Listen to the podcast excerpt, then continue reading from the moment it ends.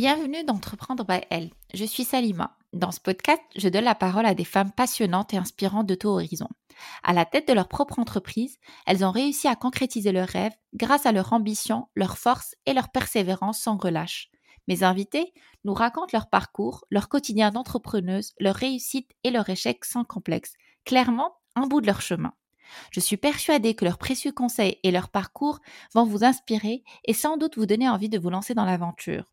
Mon objectif est de vous montrer et vous démontrer en toute transparence que c'est possible. Prenez votre courage à deux mains. Si elles ont réussi, pourquoi pas toi? Aujourd'hui, Aïda Kndil, fondatrice de MyTindy, une marketplace qui permet aux créateurs et artisans marocains de vendre et livrer leurs articles à l'international. Aïda n'est pas à sa première expérience entrepreneuriale. Depuis son jeune âge, elle est passionnée par l'univers de l'entrepreneuriat. Dans cet épisode, elle nous parle de ses études et de ses débuts en tant que salariée dans le marketing digital au Canada. Elle répond aux différents questionnements qui touchent tout jeune entrepreneur. Comment améliorer sa productivité, comment utiliser à bon escient le marketing d'influence? Et bien d'autres encore. J'ai adoré échanger avec elle. C'est une fille déterminée qui suit son intuition pour réaliser ses rêves.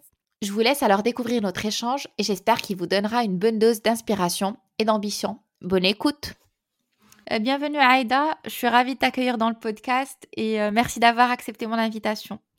Bonjour, merci à toi et ravie d'être euh, sur ton podcast. dans un premier temps, je vais te laisser te présenter. Oui, bien sûr.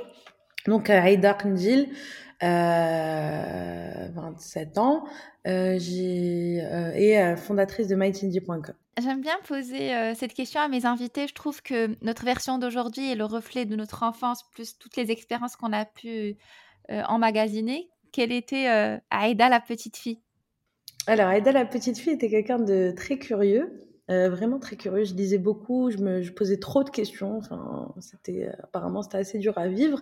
Et, et c'était aussi quelqu'un qui, qui, qui aimait beaucoup jouer, enfin tout quoi. Enfin une enfance plutôt normale et très curieuse. Quel était le métier de tes rêves? Alors, euh, le premier métier de mes rêves, c'était astronaute, euh, mais euh, en fait, moi, je suis toujours, j'ai toujours été fascinée par l'espace, mais quand j'ai commencé à un peu grandir et, et, réfléchir, je me suis dit que j'avais un peu peur d'être coincée dans l'espace, donc j'ai vite abandonné en fait. Tu avais d'autres aspirations à part le fait de devenir astronaute? Ouais, bah en fait, moi, je dirais que depuis très jeune, en fait, j'ai toujours voulu monter mon business, j'ai toujours voulu faire des affaires. C'était quelque chose qui m'intéressait beaucoup, donc ça a été quand même quelque chose. Enfin, c'est toujours quelque chose qui est très ancré en moi. Donc euh, ça, c'était ma deuxième vocation, c'était être businesswoman, entrepreneur. Girl boss. Et est-ce que cette aspiration, elle vient de quelqu'un de ton entourage ou c'est venu comme ça? Ouais, elle vient de la d'une part que mon père c'était un entrepreneur, enfin c'est toujours un entrepreneur, donc euh, euh, moi je trouvais que j'ai eu une enfance superbe grâce au fait que mon père soit entrepreneur parce que même si genre il travaillait beaucoup et tout, je sentais qu'il était vraiment libre et je trouvais ça génial. Et euh, du coup, quel est ton parcours euh, académique et professionnel avant de te lancer dans l'aventure entrepreneuriale? Alors, mon parcours académique avant de me lancer, j'ai vécu toute ma vie pratiquement à Paris. Et après, en fait, je suis partie à Montréal à l'aventure. Je connaissais personne là-bas.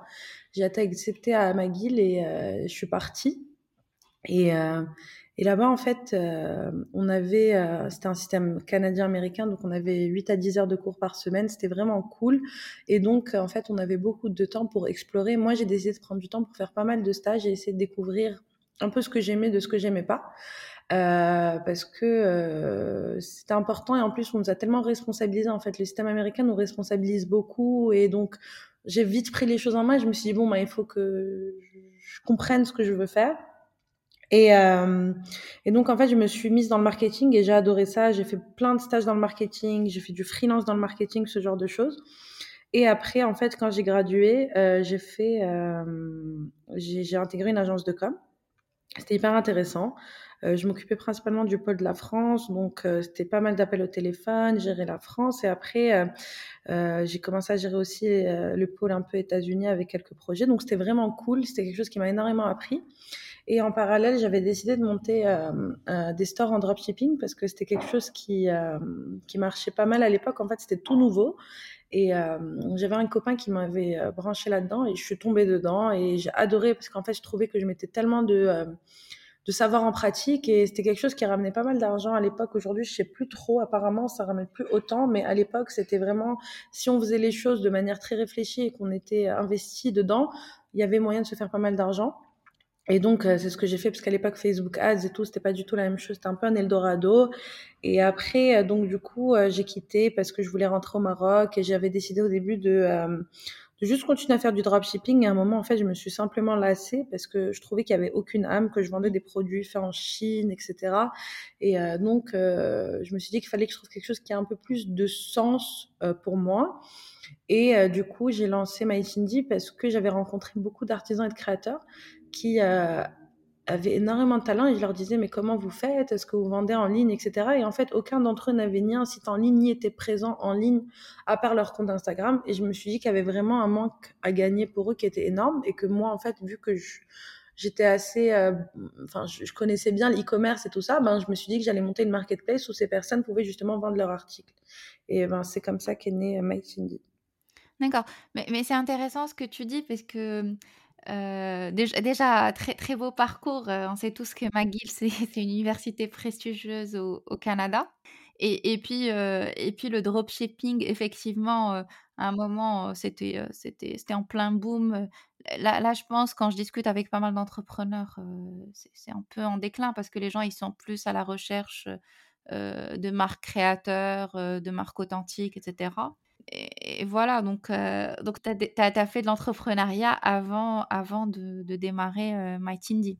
Oui, oui, bien sûr. Enfin, ça, c'était quand j'étais au Canada, mais je sais que même euh, quand j'étais enfant, enfin, je sais pas, euh, l'équivalent du lemonade stand aux US, je pense qu'à un moment, je vendais, je m'étais aventurée à vendre des crêpes. Enfin, j'ai toujours été très aventurière et je voulais vraiment faire mon argent très vite toute seule. Et euh, ouais, en fait, le dropshipping, comme tu dis, c'est, enfin, moi, je pense qu'il y a toujours de la place pour le dropshipping, mais maintenant, aujourd'hui, les gens ne, peuvent, enfin, connaissent beaucoup le dropshipping et ne peuvent plus attendre 20 jours pour recevoir une commande. Amazon, il a un peu tué le game et aujourd'hui, eh ben, la commande, si elle n'arrive pas en 48 heures, voire 72 heures euh, aux US, ben, les, les clients, ils sont pas contents. D'accord. Très, très intéressant.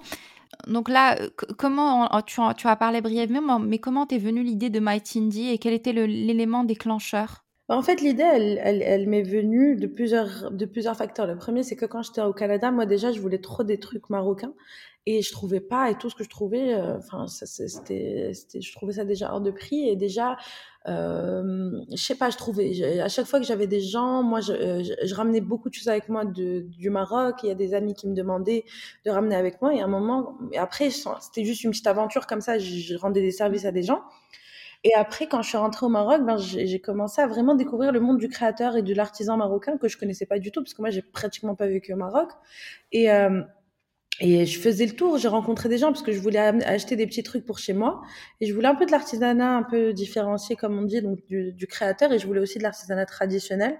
Et quand j'ai commencé à chercher sur Instagram, je trouvais rien. Et en fait, je ne pouvais trouver des gens qu'à partir du moment où je connaissais quelqu'un qui connaissait quelqu'un.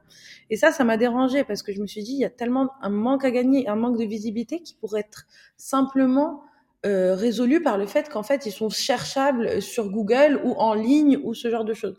Et donc là, c'était le premier. Et ensuite, en fait, j'avais, quand j'avais ouvert une boutique de dropshipping au Maroc, je sais pas comment quelqu'un a su et m'a demandé comment est-ce que un créateur m'avait demandé comment est-ce que je peux vendre sur ta plateforme. Et moi genre la logistique et tout enfin je connais rien je savais pas. Et j'ai dit ben désolé c'est pas possible. Et en fait j'ai commencé à réfléchir et j'ai fait un peu une étude de marché. Donc je suis allée poser la question à plein de personnes susceptibles. Et j'ai eu des oui oui oui j'ai eu je pense 99% de oui. Je me suis dit, bon, ben, franchement, il y a un énorme besoin et en fait, il y a personne qui est en train de résoudre ce besoin. Donc, moi, j'ai besoin de quelque chose qui fait du sens. Je, je, sens que l'artisanat marocain, c'est quelque chose d'hyper important dans notre pays. Euh, quand j'ai fait un peu de recherche, je me suis rendu compte que ça employait 20% de la population active, ce qui est pas rien, c'est une mmh. personne sur cinq. Donc, euh, je me suis dit, bah, il faut se lancer, il faut, il faut, il faut mettre ces personnes en avant parce qu'elles ont tout, elles ont juste pas les outils pour être visibles. Non, mais tout à fait. Entre parenthèses, et pour l'anecdote, il n'y a pas plus d'une semaine, euh, je suis dans un groupe sur Facebook des, des Marocains ou des Parisiennes plutôt à Paris. Et il y a, y a une, une membre du groupe qui demandait un article marocain spécifique et je lui ai suggéré My Cindy. Super. Donc le, effectivement, le marché, il est porteur et parfois à l'étranger, on a du mal à trouver ces, produits ou on a besoin plutôt de d'ajouter cette touche, soit par manque de pays parce qu'on est marocain ou, ou tout simplement pour donner plus de chaleur ou une touche, une touche marocaine à notre domicile. Non, mais complètement. Et en plus, le fait de savoir qu'on achète directement de chez l'artisan, je pense que ça ajoute aussi quelque chose à, l'achat qu'on fait, en fait. Tout à fait, oui. Est-ce que tu as fait un, business model quand tu voulais lancer MyTindy En fait, le business model, oui, je l'ai fait. C'est-à-dire que genre j'ai établi de manière euh, assez euh, concrète comment est-ce que j'allais structurer mon, mon, business. Mais euh, si tu parles par exemple de business plan et tout ça, par contre, j'ai pas trop fait. La seule chose que j'ai faite, c'est vraiment par exemple sur des secteurs, par exemple, je sais pas, sur des petits, des petits points du business plan, je me suis un peu approfondie, mais globalement, moi, je suis quelqu'un d'assez intuitif. Et je l'ai fait que pour des points où en fait je savais que c'était mes faiblesses et où il fallait vraiment que je me plonge dedans pour essayer de voir comment ça marche. D'accord. Et quand on a préparé l'épisode, tu m'avais dit que tu as été incubé dans un incubateur marocain. Qu'est-ce que l'incubateur a pu t'apporter? Alors, un incubateur au Maroc, c'est quelque chose de cool, vraiment pour plusieurs raisons. La première, c'est que en fait, quand on a, un start-upper, surtout au Maroc, où en fait, ça commence vraiment à se développer, mais moi, j'ai déjà, entre aujourd'hui, il y a deux ans, je trouve qu'il y a déjà une énorme différence. Mais il y a deux ans, euh, enfin, ça fait plus de deux ans maintenant, en fait, euh, je connaissais pas de start-upper au Maroc. Au Canada, j'en connaissais énormément, donc j'étais un peu dans un, dans un groupe. On, a, on faisait tous pas la même chose, mais on s'entraidait, on avait les mêmes problématiques. Et quand je suis arrivée au Maroc, en fait, je me suis retrouvée euh, un peu toute seule mmh. face à mes problèmes avec personne qui me comprend franchement parce que les problèmes de start-up, c'est pas les problèmes de quelqu'un, par exemple, qui a déjà une boîte qui tourne, c'est pas les problèmes de quelqu'un qui veut monter une PME et c'est pas les problèmes de quelqu'un qui est salarié. Genre, c'est trois, c'est trois, c'est trois entités complètement à part avec des différences telles que euh, mes problématiques, en fait, je pouvais en parler à personne. Et donc, l'incubateur, déjà, ça m'a donné un réseau de start avec qui, en fait, on pouvait échanger sur nos problématiques. Et là, juste en termes de système de support mental et tout, c'est énorme. Mm. Ensuite, ça te connecte à des gens, ça te forme sur des problématiques sur lesquelles tu n'as pas formé, ça te donne accès à des coachs. Donc, moi, je trouve que ces quatre, euh, ces quatre piliers ont fait que, genre, franchement, moi, je trouve que euh, pour Maïtini, en tout cas, ça lui a fait beaucoup de bien. Et ça m'a aussi permis d'avoir plus de perspectives dans le sens où euh, j'avais beaucoup de gens qui me donnaient des avis et c'était des gens qui étaient, euh, on va dire, qualifiés, c'est-à-dire c'était soit un coach en UX, euh, soit un designer, soit quelqu'un qui est dans l'artisanat. Donc en fait, j'avais beaucoup de retours et moi j'ai pris le plus de retours possible pour justement affiner mon modèle. Et moi, je vois les différences entre il y a zéro et maintenant en termes d'offres, en termes de demande, en termes de structure, en termes de proposition de valeur il y a beaucoup de choses qui ont évolué et je pense que c'est pour le mieux et c'est en partie grâce à eux. Mais oui, oui, tout à fait. Je suis, je suis totalement d'accord avec toi. Même en France, euh, il y, a, y, a, plusieurs euh, incubateurs et ça, et ça commence euh, dès, l'école, enfin dès l'école de mmh commerce en général. Et, juste pour expliquer à nos auditeurs et auditrices, l'incubateur, c'est quoi? C'est un accélérateur de start-up. Donc, c'est une structure d'accompagnement de projets que l'incubateur il peut apporter un appui budgétaire, de la formation euh, et de l'accompagnement euh, des projets en création. Exactement. Et il va venir à plusieurs stades dépendamment de ton, de ton stade. Par exemple, si tu es en phase de idéation versus en phase de prototype versus en phase déjà lancée sur le marché, c'est trois types d'accompagnement qui vont être complètement différents. Très bien. Ok. Et est-ce qu'il tu, tu, as parlé des, des, difficultés que tu as rencontrées autant que jeune start-upper euh, il y a un peu plus de deux ans. Est-ce que tu peux nous donner un exemple ou des bah, exemples? déjà, bah déjà, je suis déjà jeune, je suis encore jeune start-upper. donc, je pense que. Euh, ouais, mais en fait, les difficultés, elles sont liées au fait, je pense que. Les, enfin, moi, je trouve qu'il y a eu beaucoup d'améliorations, comme j'ai dit, ces deux dernières années, mais l'écosystème n'est pas encore complètement fait. C'est-à-dire que, par exemple, un exemple tout bête, c'est que euh, euh, on n'a pas de statut euh, juridique de start-up au Maroc. Mm. Donc on a euh, question, des questions juridiques, des questions fiscales. En fait, il n'y a pas un réel accompagnement de ce côté. Et moi, je pense que c'est en train d'être fait, mais c'est plein de petites choses en fait. moi, je pense que le plus important, personnellement, ce qui m'a aidé, c'est de connaître des autres start-upers, d'avoir un vrai groupe, un support, des personnes qui sont là pour je sais pas, partager ses wins, partager euh, quand ça va pas, euh, remettre en question, ce genre de choses. Et je pense que même si on a tous un entourage, euh, enfin, je pense qu'il peut nous aider comme la famille, etc.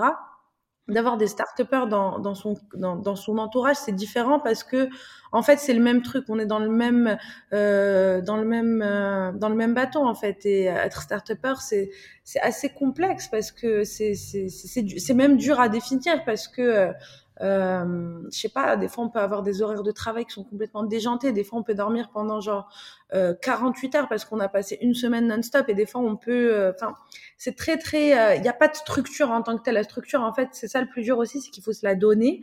Ça veut dire qu'il faut s'imposer une hygiène de vie parce qu'en tant que start-upper, en fait, on est, on est, on, y a, enfin, on te dit on est start-upper, le plus, le plus important c'est d'exécuter. Et pour exécuter rapidement, souvent, ben, faut y aller vite.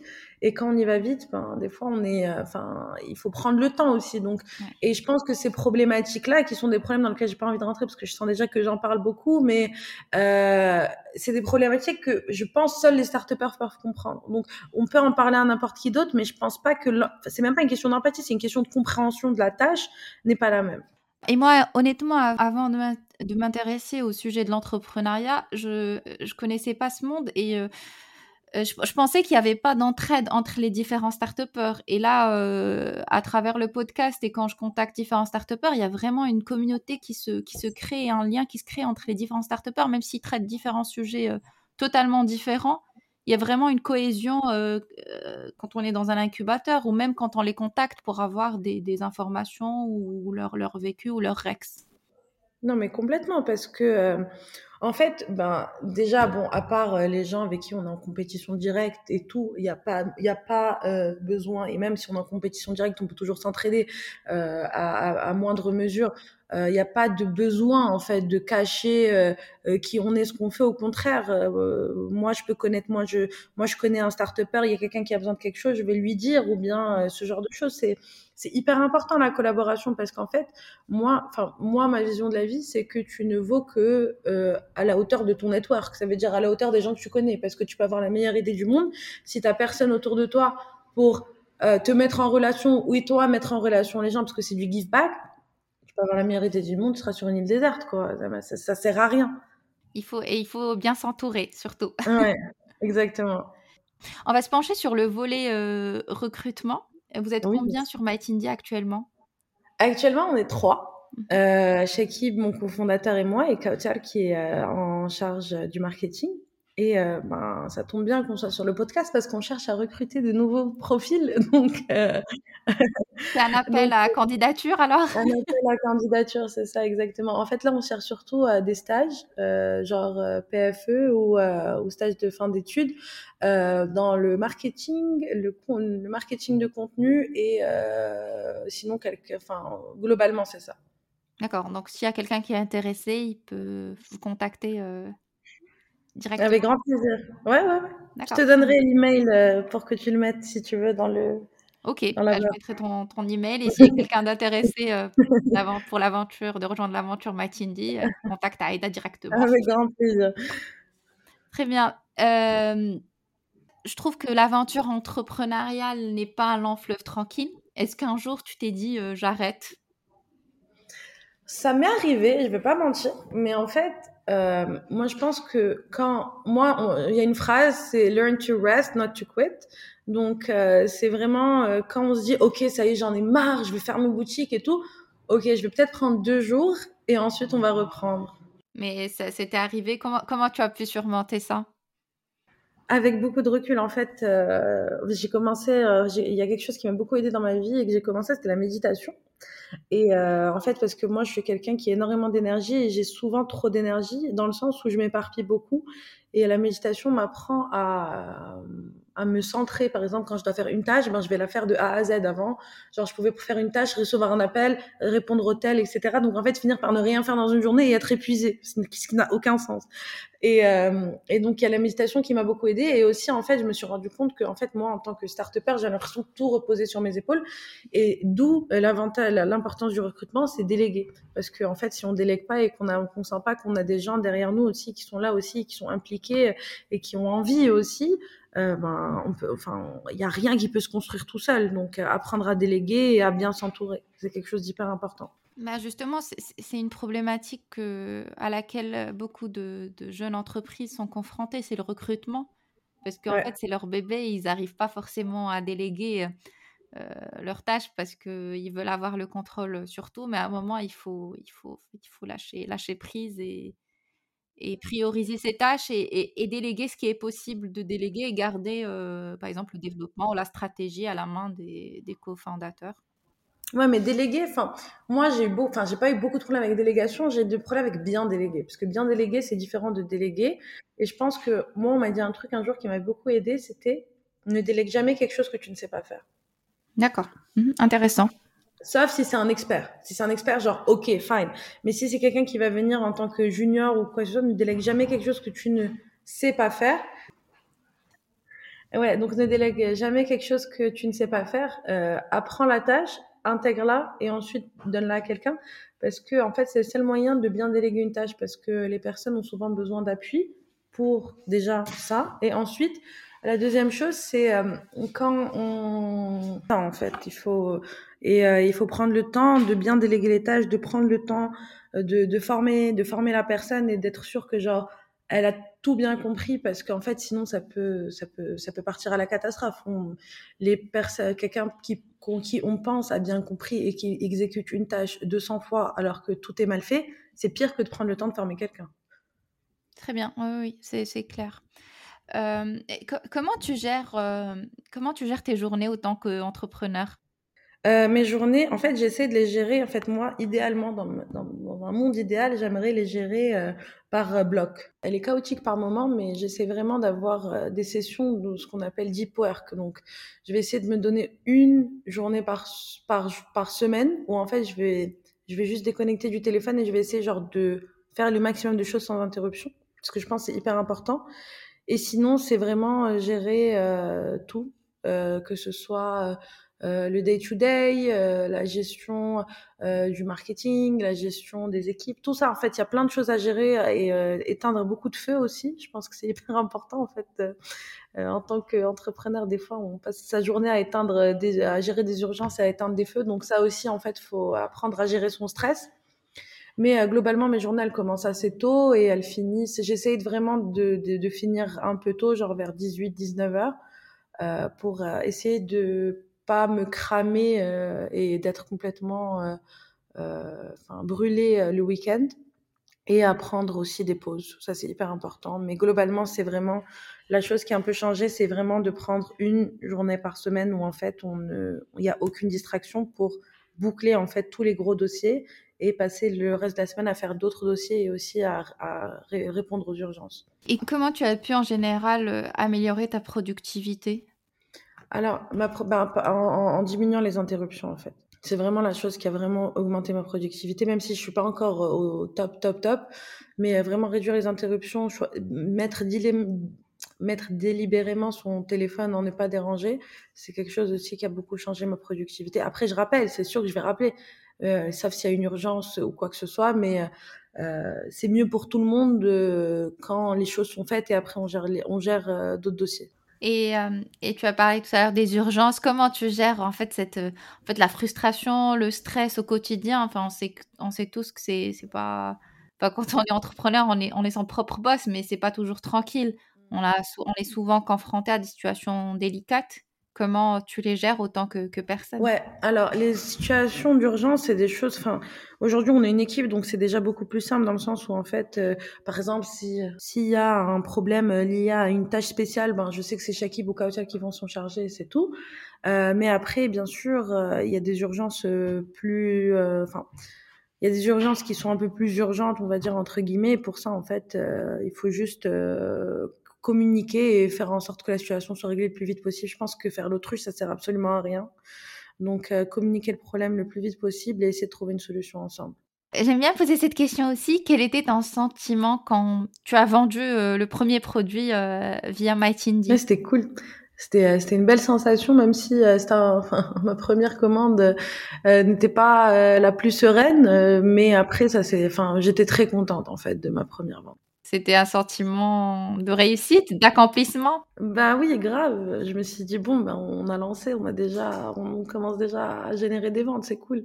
D'accord. Est-ce qu'il y a un moment euh, dans, dans, l'aventure de MyTindy, il y a eu un creux euh, d'activité? Et comment tu as géré ça? Comment vous avez géré ça avec ton associé notamment? Euh, Le creux, je pense que c'était la première semaine du, enfin les deux premières semaines du Covid ont été très, enfin j'ai eu très peur moi parce que je mmh comprenais pas ce qui se passait. Et je pense que tout le monde était en frise et euh, en fait, on a décidé qu'il fallait, euh, il fallait continuer. De toute façon, il fallait continuer quoi qu'il arrive et euh, donner encore plus de contenu, plus de valeur aux clients. Donc, on avait même fait des opérations euh, je pense que c'était du free shipping ou ce genre de choses, juste pour dire, euh, pour, pour motiver les ventes et c'était des coûts à perte pour nous. Et euh, c'était vraiment juste pour euh, dire qu'on, enfin, refaire surface et dire on existe, tout va bien, les artisans sont encore là, vous inquiétez pas et, euh, et rassurer les gens parce que pendant, moi je me rappelle pendant les premier mois du Covid, on avait beaucoup de questions du genre est-ce que vous livrez encore malgré le Covid, de ce genre de choses. Donc on était constamment en, train de réassurer les gens en disant non, mais écoutez, vous inquiétez pas, c'est que le transport des personnes qui a arrêté, pas le transport de marchandises.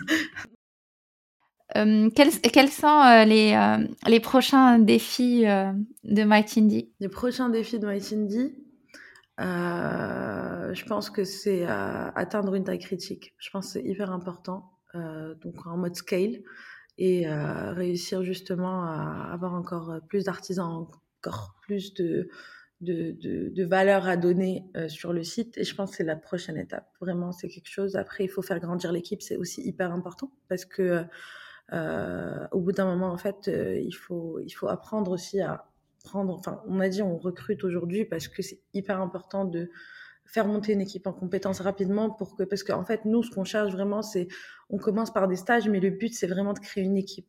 Donc c'est ça le but réel derrière. Et le stage en fait il est là parce qu'on le considère comme une période de formation complète.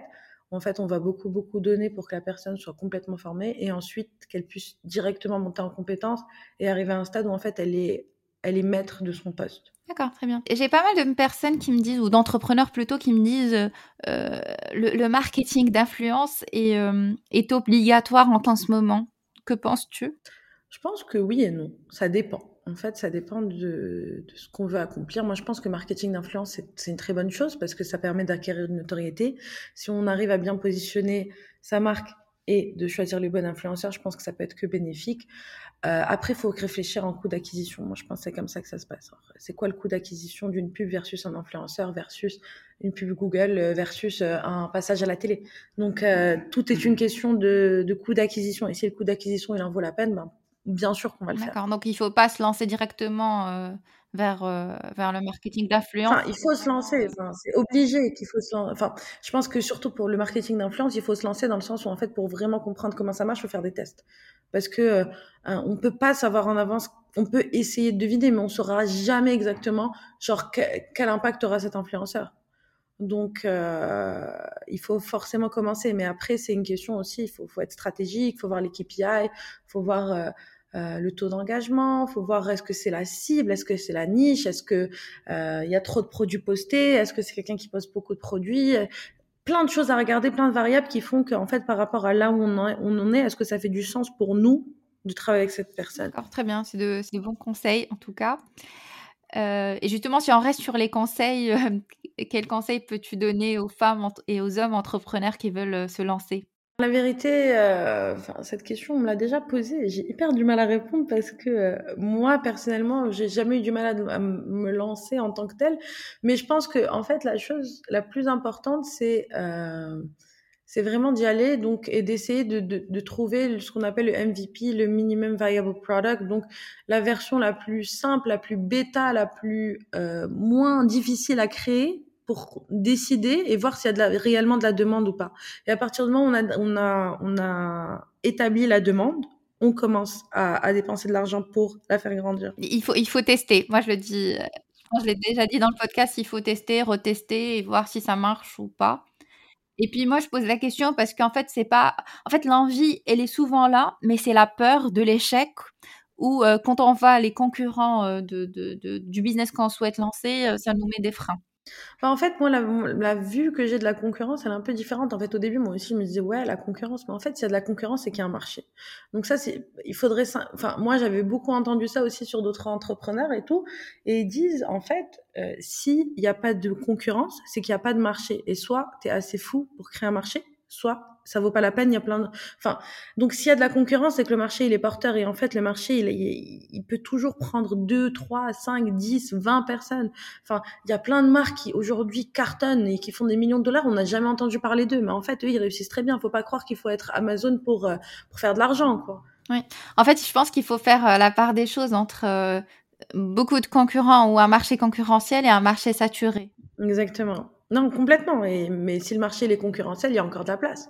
Et euh, le principal, c'est comment est-ce qu'on peut nous, how can we serve people? Genre, c'est ça la, la, plus, la chose la plus importante. À partir du moment où, en fait, ce n'est plus à propos de nous, mais à propos d'eux. Oui, il faut placer le client au centre. Euh, au centre de tout. Pour offrir, justement, par exemple, dans ton business, une expérience euh, client optimale depuis qu'il se connecte, depuis qu'il atterrit sur le, sur le site MyTindy jusqu'à jusqu'à euh, l'achat en fait, jusqu'à l'accomplissement de, de l'acte d'achat. Exactement. Non, mais je pense que c'est hyper important parce que euh, euh, en fait, non, mais ne serait-ce que d'un point de vue genre un peu, je sais pas moi, comment on dirait ça, un peu altruiste, mais quand même quand nous on se concentre pas sur nous-mêmes mais on se concentre sur les autres, on va mieux parce qu'en fait on a trop tendance à être trop axé sur nous, alors que, par exemple, ils te disent, enfin, je sais pas si ça a à voir, moi, dans ma tête, ça a complètement à voir, mais ils te disent, par exemple, quand t'es mal, fais quelque chose pour quelqu'un, tu, te sentiras mieux que de rester dans ton coin à genre te sentir mal. Bah, c'est exactement la même chose avec le business. C'est ton temps, tu devrais le passer à, trouver des moyens de servir l'autre plutôt que de faire quelque chose pour toi. C'est-à-dire, euh, euh, moi, mon but, c'est euh, de connecter l'artisan avec le client et je vais faire de tout mon possible pour que l'artisan et le client soient le plus heureux possible dans l'équation. Et pour ce faire, et, et, et, on peut être dans le sens inverse où on se dit, en fait, moi, je vais connecter l'artisan et le client et je vais faire le plus d'argent possible. Mais en fait, je pense que la, la, la, création de valeur apporte plus que la création d'argent au final. En fait, ça se complète en quelque sorte. Euh, du coup, Aïda, si on veut suivre ton aventure ou euh, ce que tu proposes euh, sur MyTindy, où est-ce qu'on peut te retrouver? Alors, on peut me retrouver sur les réseaux sociaux. Donc, Instagram, MyTindy, M-Y-T-I-N-D-Y mytindy.com pour le site et euh, sur LinkedIn, euh, soit vous pouvez m'ajouter en tant que Aida Candil, soit nous suivre sur MyTindy. Très bien. En, tout, en tout, cas, euh, le compte Instagram de MyTindy est très très bien fait. Et, j'adore, j'adore les stories que, que, vous faites, soit pour mettre en avant vos produits ou même pour les conseils qui sont, qui sont véhiculés. Ben, merci beaucoup, merci. C'est, c'est un travail assez dur et euh, Kauchar est principalement responsable et ben je lui, je lui transmettrai euh, je, lui transmettrai le compliment. euh, merci à Aïda d'avoir euh, accepté mon invitation. Mais avec grand euh, plaisir, merci à toi. Je suis ravie d'avoir échangé avec toi et merci pour tous ces conseils. J'espère, enfin, je te souhaite un très bon courage pour pour MyTindy, plein de prospérité. J'espère à bientôt. À bientôt, à très bientôt. Merci beaucoup, c'était un plaisir. Merci de votre écoute. Je vous donne rendez-vous sur la page Instagram de Entreprendre by Elle pour suivre l'actualité. N'oubliez pas de vous abonner au podcast sur votre plateforme d'écoute et de le partager. À la semaine prochaine pour un nouvel épisode.